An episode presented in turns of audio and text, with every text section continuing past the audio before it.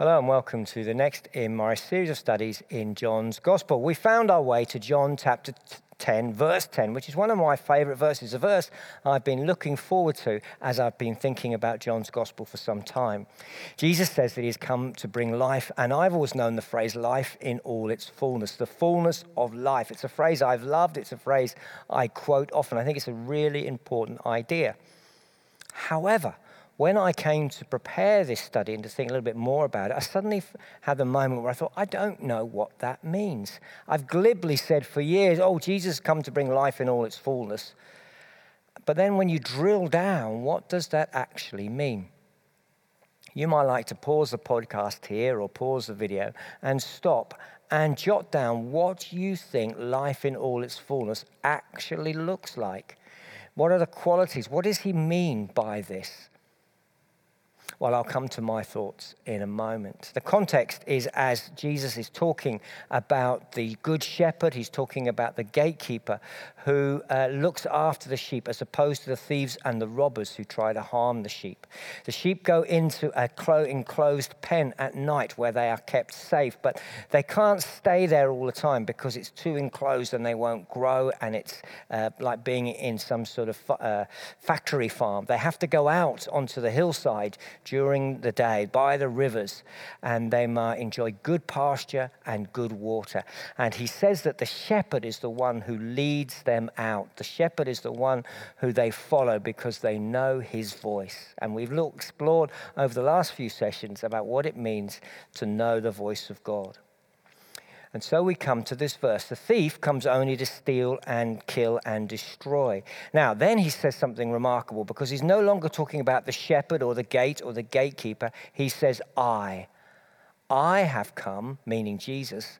And that in itself is a bit of a radical thing because he's going to say in a few moments that he is the shepherd. And you'll know from Psalm 23 that the Lord is the shepherd.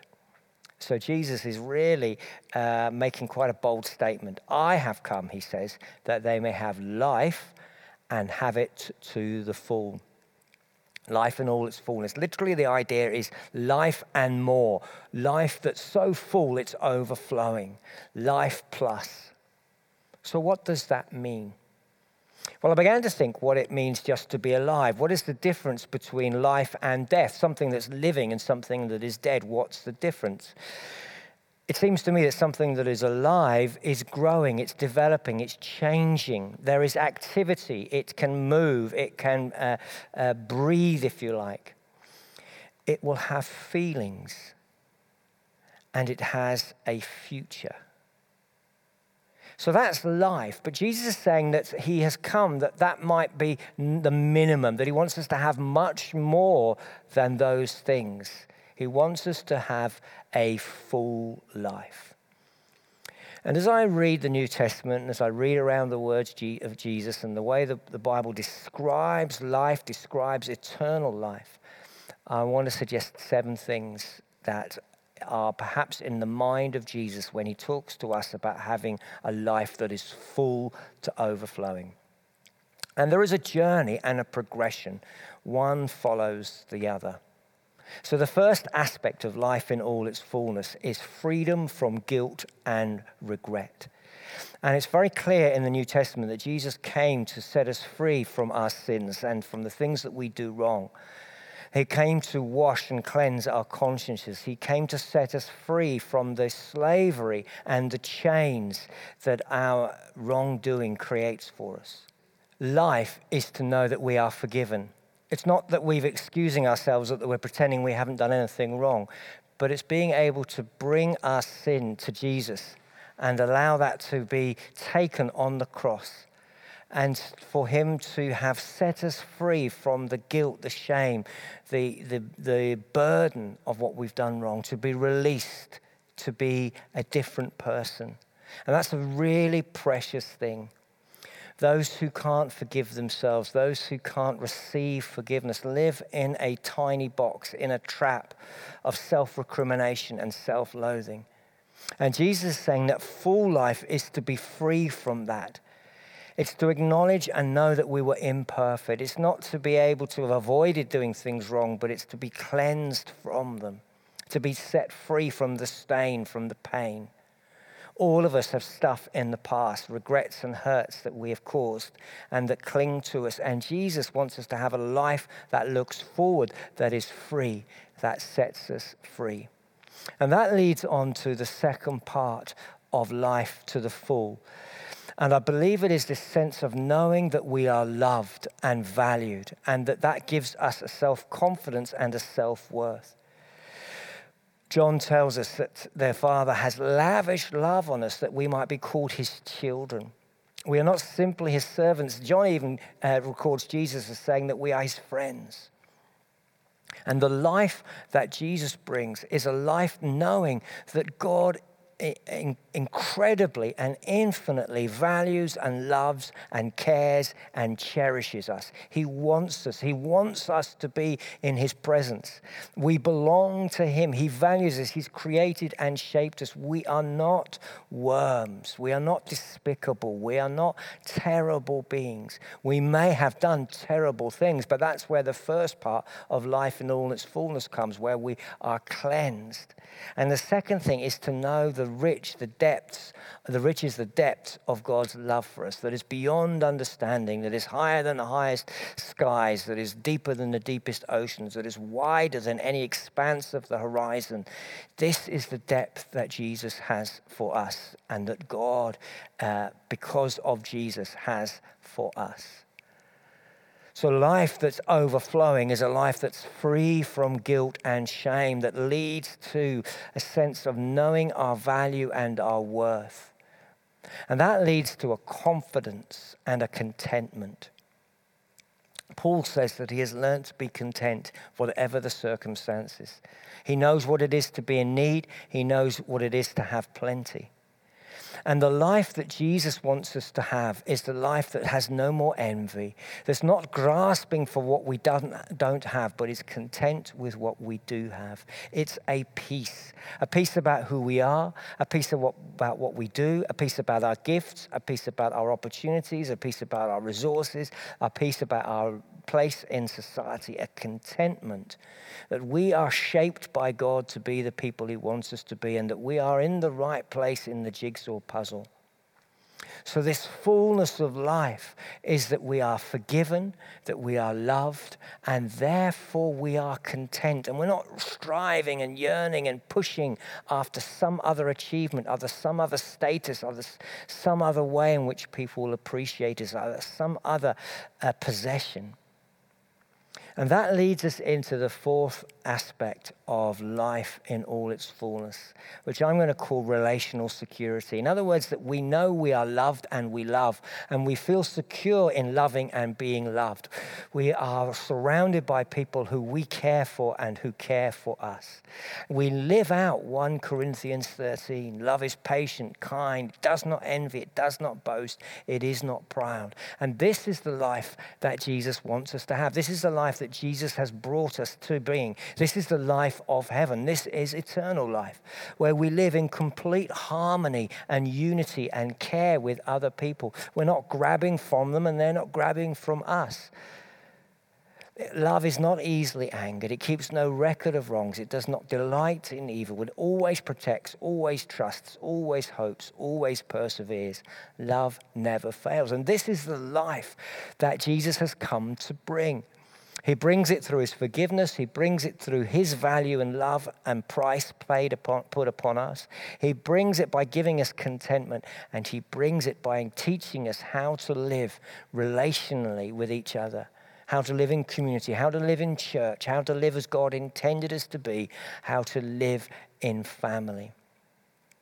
And out of this, then, is the uh, fifth element of life in all its fullness, that we have meaning and purpose, that we know what we're about each day. We know why we breathe, we know what God wants us to do in the big picture. Paul says it in Ephesians, For we are God's handiwork, created in Christ Jesus to do good works. And so the contentment that comes when we live well with other people and we know our gifts and we know our skills and we know our resources and we're satisfied with them all is that we then know what we're meant to do today, who we're meant to bless, who we're meant to care for, what we're meant to fix, what we're meant to try and, and pray for and do. And that brings meaning. And life to the full is that sense of achievement, that sense of purpose, rather than the emptiness of self centered living, the emptiness of just trying to grab and accumulate and satisfy ourselves. All of that is meaningless. But when we give our lives over to following the shepherd who's leading us to these green pastures, it's where we are cooperating in the bringing in of the kingdom of God, and we are a part of bringing in God's purposes for the universe. We are a part of sharing His love. We are a part of the redemption and restoration of mankind, and that is life to the full. And the sixth aspect, perhaps a little bit more tricky, the sixth aspect of life to the full, I think, as I read the New Testament, is that God redeems the difficulty and the sacrifices that we see and experience and make. That our suffering becomes purposeful. It's not that God intended it in the first place, but it's that God transforms it. He works it together for good. Romans 5 says we also glory in our sufferings because we know that suffering produces uh, perseverance, and perseverance, character, and character, hope. Paul is one who suffers greatly. And sometimes we forget that in our sort of Western, easy, comfortable Christianity. The sufferings of Paul, as he talks about in Philippians, in Corinthians, and here in Romans. But what he has come to rejoice in, and he talks about rejoicing in suffering in Philippians, is that God takes his pain and his difficulty and he shapes something more beautiful out of it. And life to the full is not the avoidance of difficulty or the avoidance of pain or the avoidance of illness or the avoidance of suffering or the avoidance of persecution. No, it's being able to go through that and it not destroy or overwhelm us, but rather it actually produces good stuff within us and transforms the people who watch us suffer. So, life to the full is this that difficulty and sacrifice are redeemed. And the final aspect, perhaps the one you'd thought of at first, but I think it is the final part. And all of these build on each other. And the final one is this eternal life.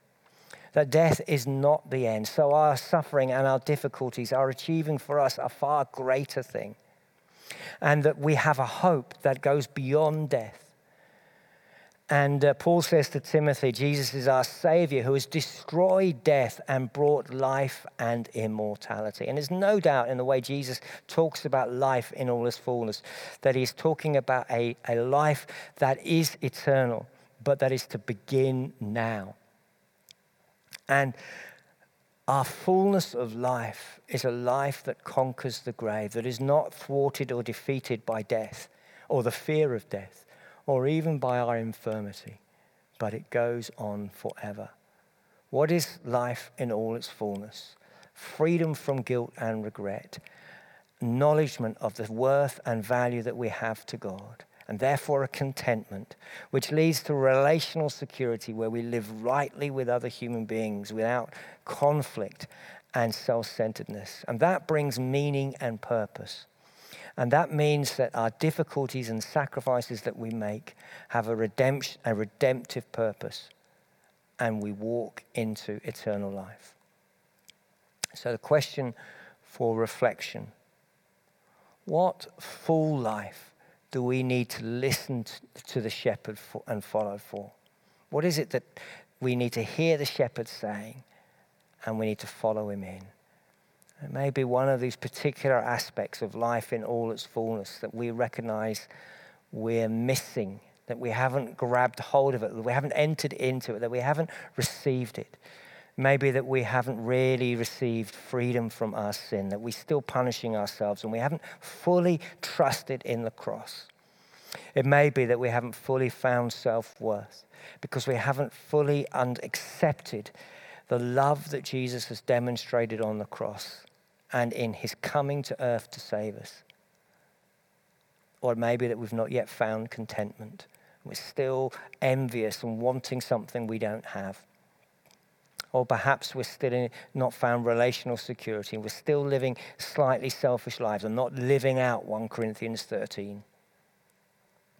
Or perhaps we haven't embraced the purpose and calling on our lives.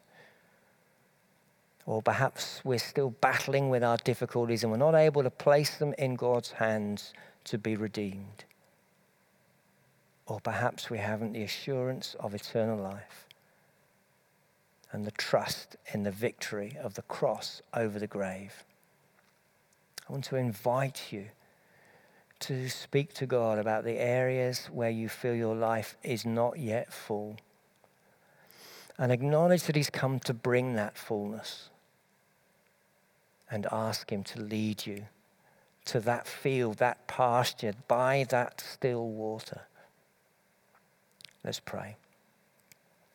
Lord, we thank you that you've come to bring life. You haven't come to spoil life. You haven't come to make life difficult. You have come to bring life in all its fullness. You've come to bring life that overflows.